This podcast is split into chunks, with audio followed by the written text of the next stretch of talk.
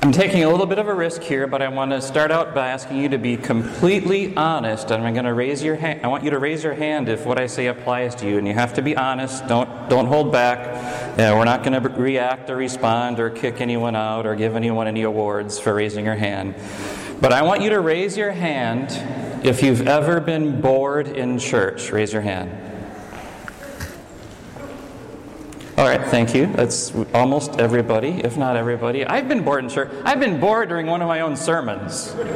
I was so bored during one of my own sermons once, I almost fell asleep while giving the sermon. That's how bored I was. That's a bad sign. Uh, how, how about this?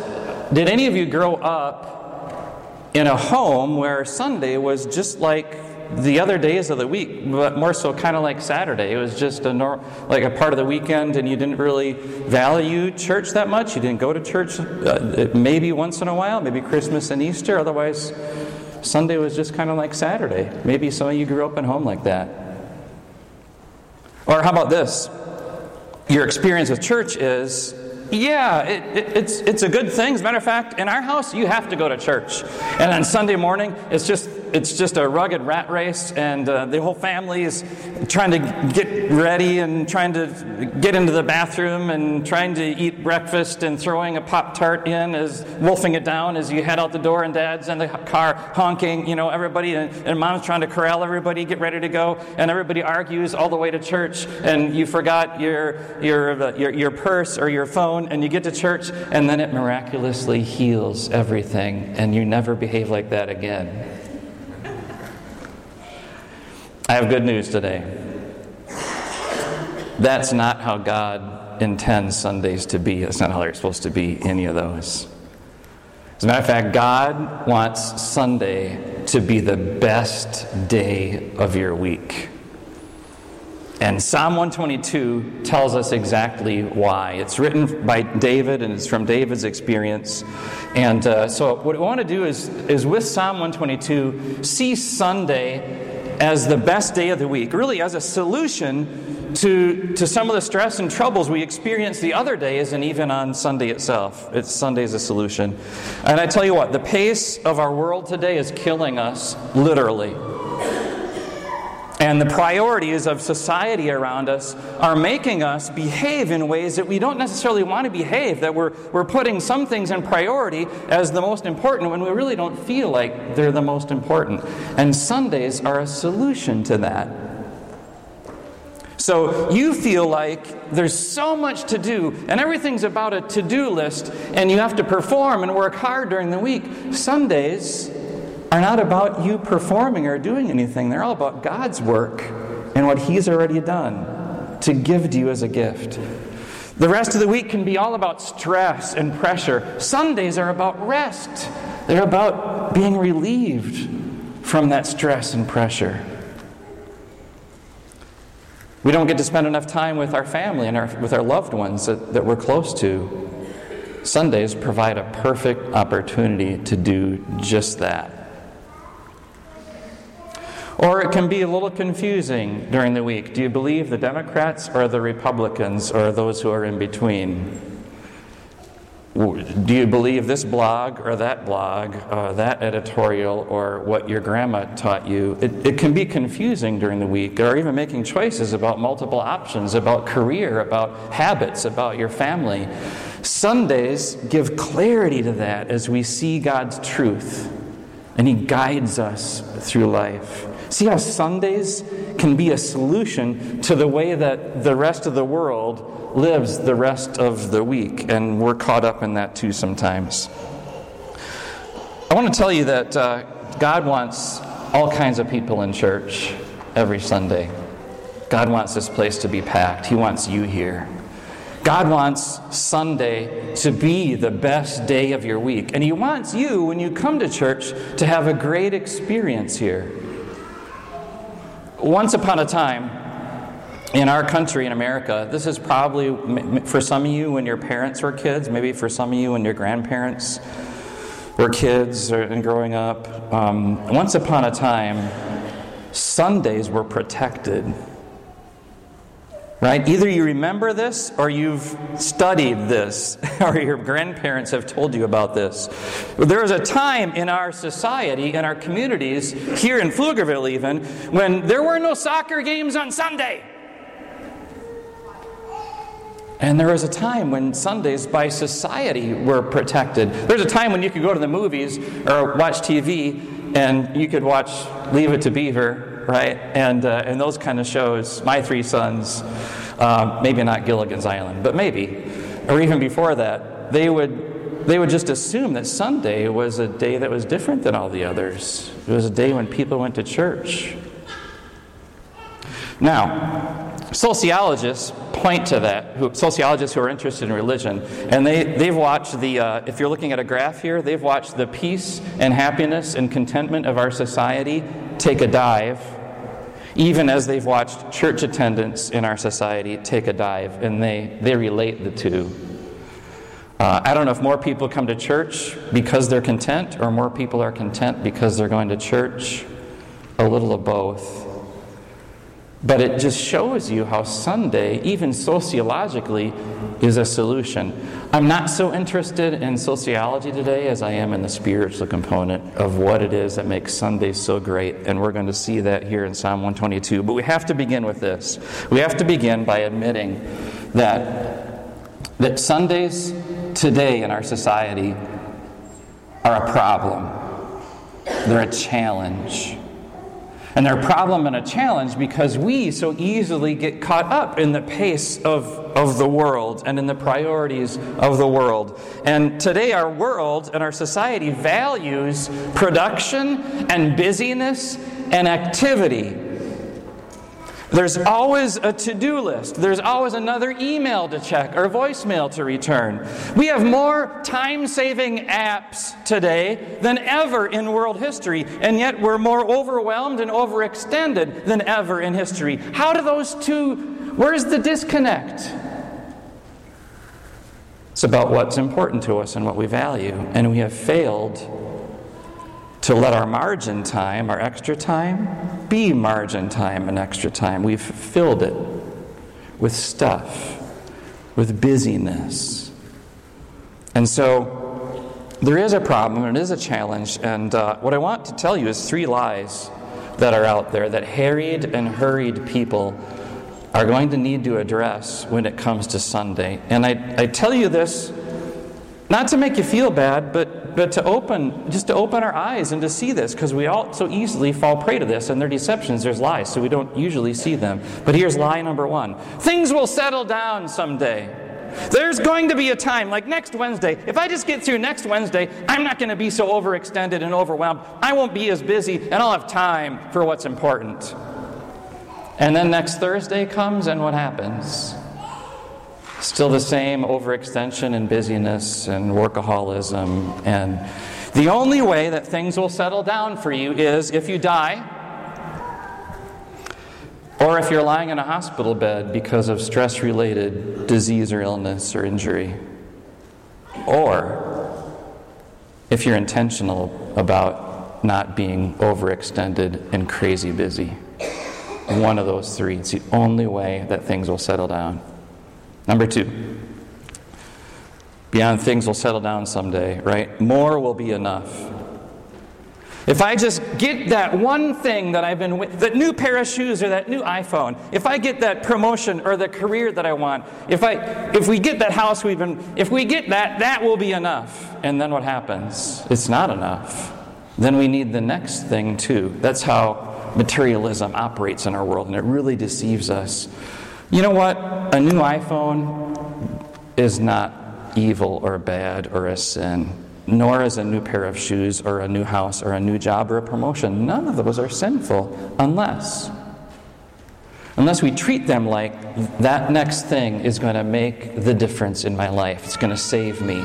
Then it's a Savior and it replaces Jesus as our Savior and it's an idol. Then it's a sin. Then it's bad. So it's not so much the things that we have to watch out for, but our attitude toward those things. And the attitude of, if I only have fill in the blank, then I will be content. Then I will be happy. That's lie number two that we have to be aware of. Third lie after lie number two. Everybody's busy. Everybody is crazy busy and overwhelmed and, and overextended. No, that's, all, that's not true. I know people who are, who are not overextended and overwhelmed. I know people who are busy but not crazy busy. All right? They're a balanced busy, they're a chosen busy, not a chasing the tiger by the tail busy. They've, they've made it a, a choice, they've made it a, a life priority to not succumb to the, to the busyness of society. Uh, so busyness is not a sign of strength it is a sign of weakness. Being over busy and overextended and crazy busy in a bad, overwhelmed way is not a sign of strength. Our society tells you it is. Our society says you are a rock star if you work 95 hours a week. No. God says you're crazy if you work 95 hours a week on a consistent basis. Maybe one or two weeks, fine, but not on a consistent basis. So be careful of those lies. And those are background for, for making Sunday what it is and giving it time. So, now here's the answer to all that. The answer isn't just knowledge about what the lies are, but the answer is being willing to see how important Sundays are and what they give to us as a gift, and that's and that's peace, contentment, ease, being able to relax, living with a sense of, of enduring peace. All of that happens on Sunday. Uh, in Psalm 122, David, no less than five times, refers to peace. Now, it's interesting that King David you may not describe him as a man of peace. As a matter of fact, God didn't even describe him as a man of peace. God said to King David, David, because you uh, uh, engaged in such violent warfare and bloodshed, David, because you have blood-stained hands from so much, so much war and so many battles, David, you cannot build my temple for me. You're not going to build it because you, you are in so much war and so much bloodshed. And maybe you know the story that David even was a murderer himself when he was engaged in this affair with Bathsheba and concocted this murderous plot to kill her husband, and he did. David had blood on his hands in numerous ways.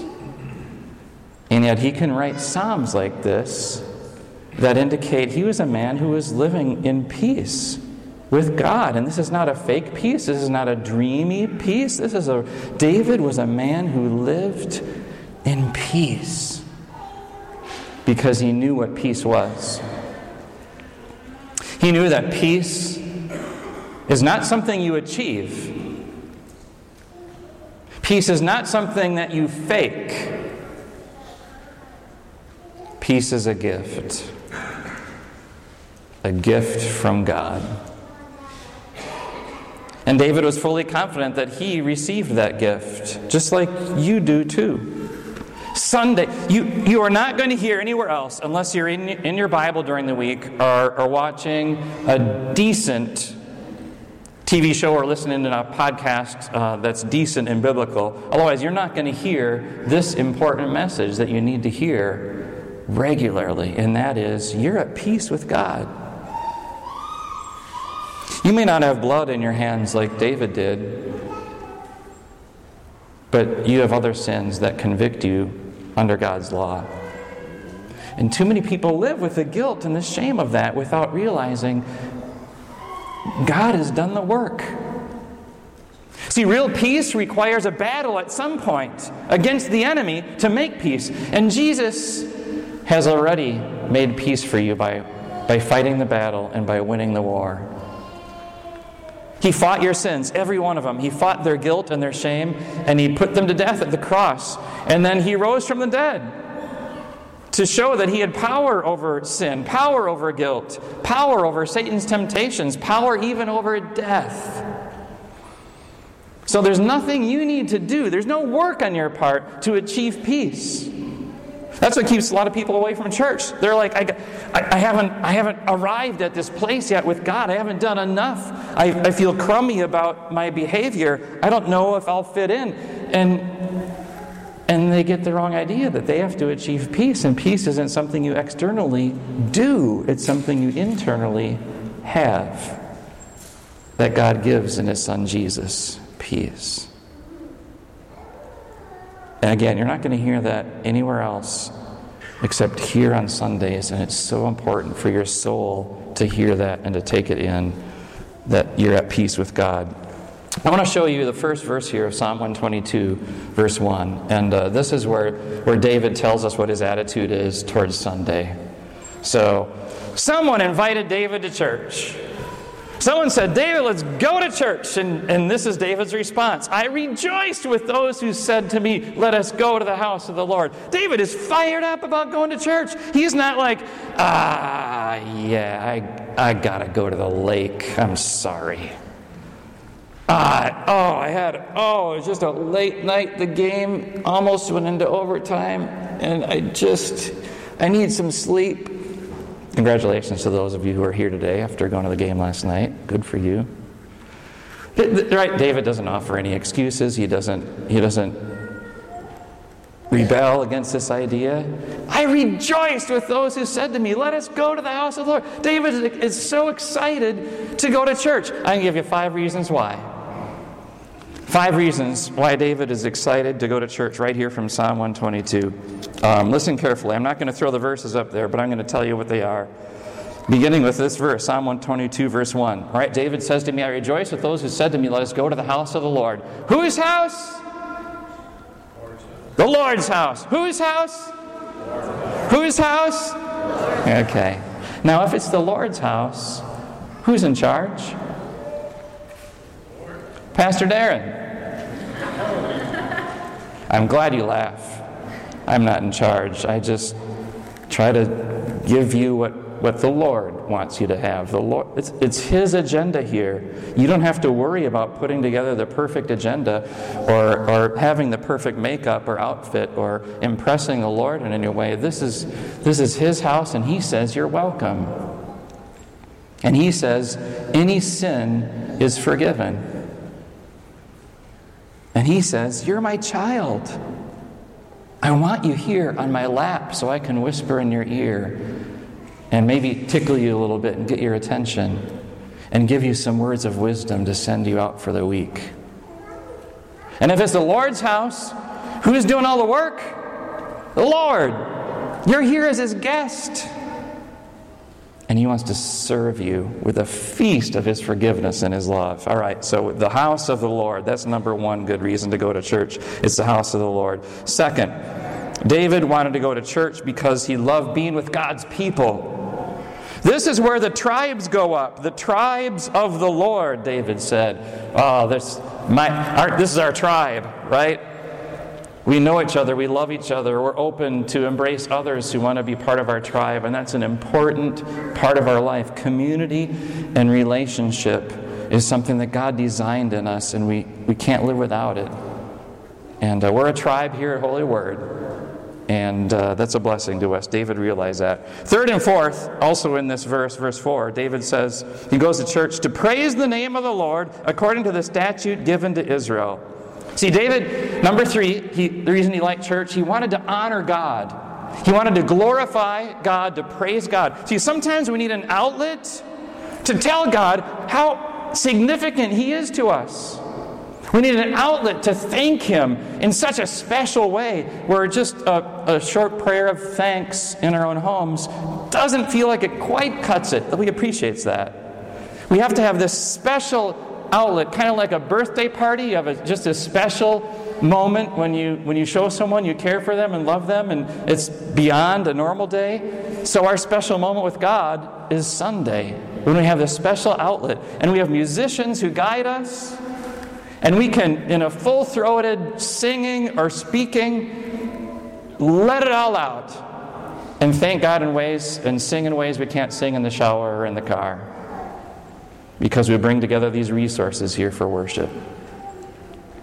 And we do it because God tells us to do it.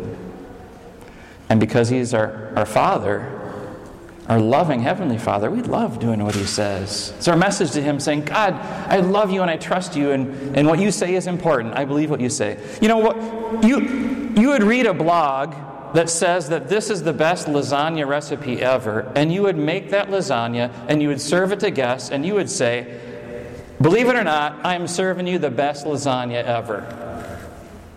You would watch a YouTube video about how to change uh, the distributor cap in your car. And you would trust that video and do exactly what it says. You would uh, take a, a, personal trainer and follow their recommendation for a, for a fitness routine. You would listen to your doctor. Okay, we, we listen to all kinds of people and places in this world that, that we believe that what they tell us is the truth. God is the only really perfect one, and everything He tells us, everything He tells us is the absolute truth. And then He loves us and He believes in us and He's perfectly wise. So there's this joy and confidence in doing what God tells us to do, even when our inner person and inner heart tries to argue. We say, No, this is what God says, and it's right. So that's the fourth reason. Sometimes you just go to church because God says to do it and it's the right thing. Finally, David goes to church because he, it's a place to, to seek peace, not just for yourself, but for your church and for the community. He talked about peace a lot, the peace of Jerusalem, right, in Psalm 122. This is a place where we seek peace, first in our own hearts, then with each other, and in our community. We're going to share that peace with each other later in the blessing. Some of you know what I'm talking about. If you have traveled overseas and experienced jet lag, you know what our circadian rhythm is. Right? That's a term scientists use for the fact that our bodies want to be awake during the day and asleep at night. Awake during the day, sleep at night. That's our circadian rhythm. Right? If you've worked first shift and then switched to third shift, something, right? You, you understand your body needs that kind of rhythm. Or during the day when you're sitting at your desk or in front of your computer, uh, or you're driving to your next appointment, oh, oh, you, you, you get that point where you need to yawn and stretch, right? Maybe you get a little antsy or you can't focus. You are experiencing what scientists call our ultradian rhythm. That's the same as circadian rhythm, except throughout the day our ultradian rhythm means we need a break every 90 to 120 minutes. Scientists have studied this. Our bodies are made to need a break, to need rest. God knows that. That's why God gave us the Sabbath. Sabbath is a, an Old Testament word, it's a Hebrew word, and Sabbath means rest. And God designed our bodies to crave rest to be functioning and performing at a level that might be stressful, but then to be not functioning and not performing at a place where we are rejuvenating, refueling, not functioning, not working, getting rest. That's true in circadian rhythm, it's true in ultradian rhythm, and it's true in the weekly rhythm of Sunday worship.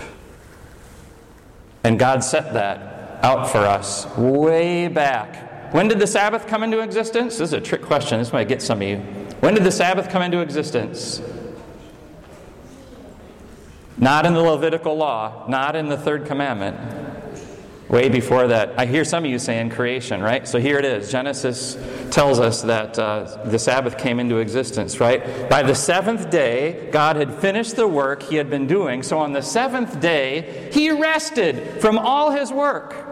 Then God blessed the seventh day and made it holy because on it he rested from all the work he work of creating that he had done. Now, do you get this picture? By God's creating the world, and by day six, He's like, "Whew, I did it all. I made the I made the animals. I made the or I made the plants. I made the the fish. I made the birds. I just gotta I just gotta create cows, goats, and people. I can do this. I can get it done. Ready? Let there be cows." Ah, let there be people. Oh, oh, oh, I'm done. And that was, then he needed day seven to catch his breath. Do you get the picture that that's what it was like? God was tired.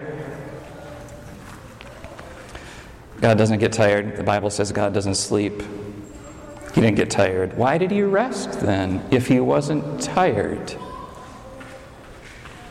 It's more than simply ceasing his activity. It's more than simply, I'm going to stop now. I'm not going to create anything else. It's more than that.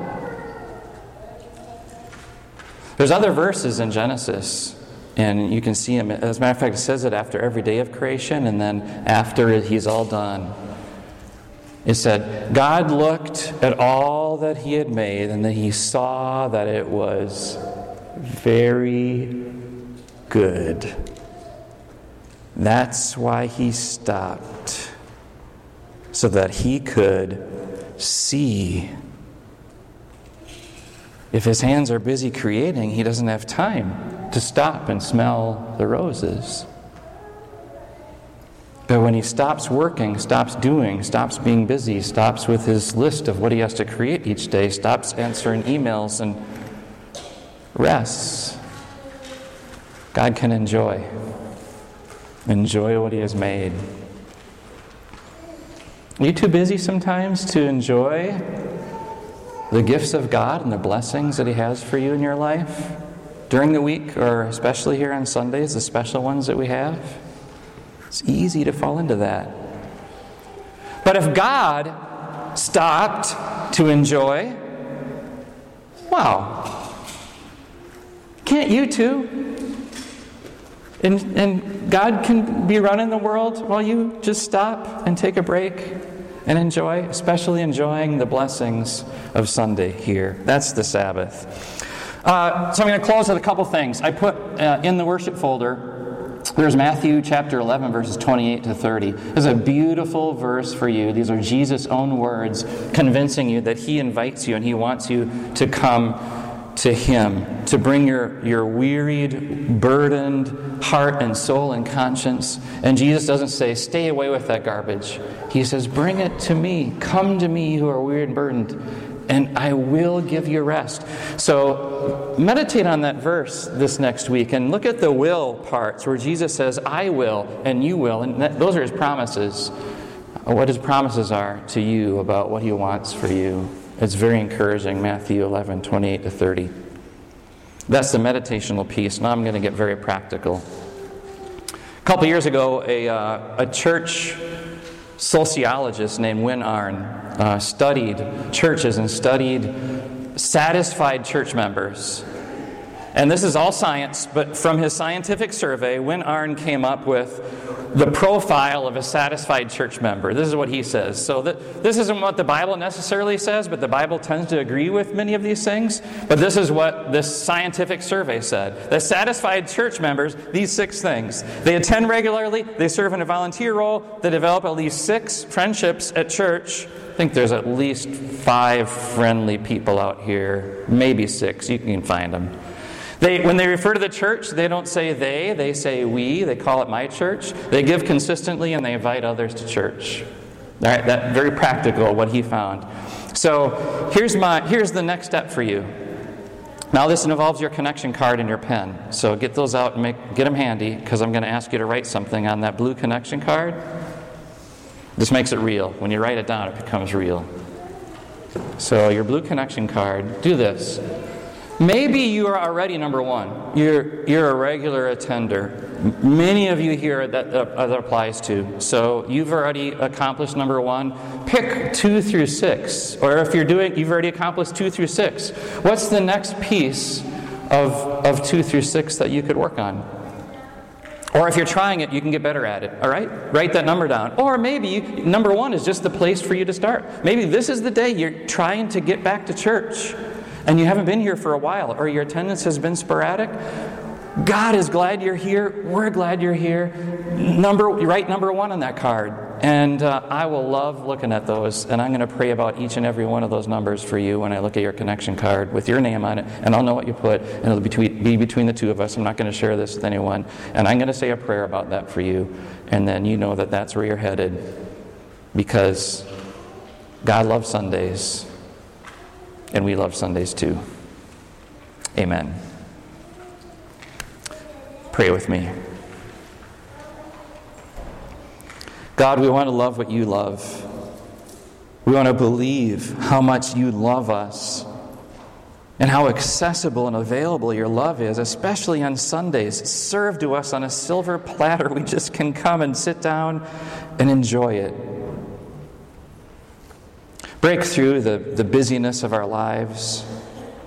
Speak to us in your words as we study them, read them in the Bible, remember them, memorize them, hear them in a sermon.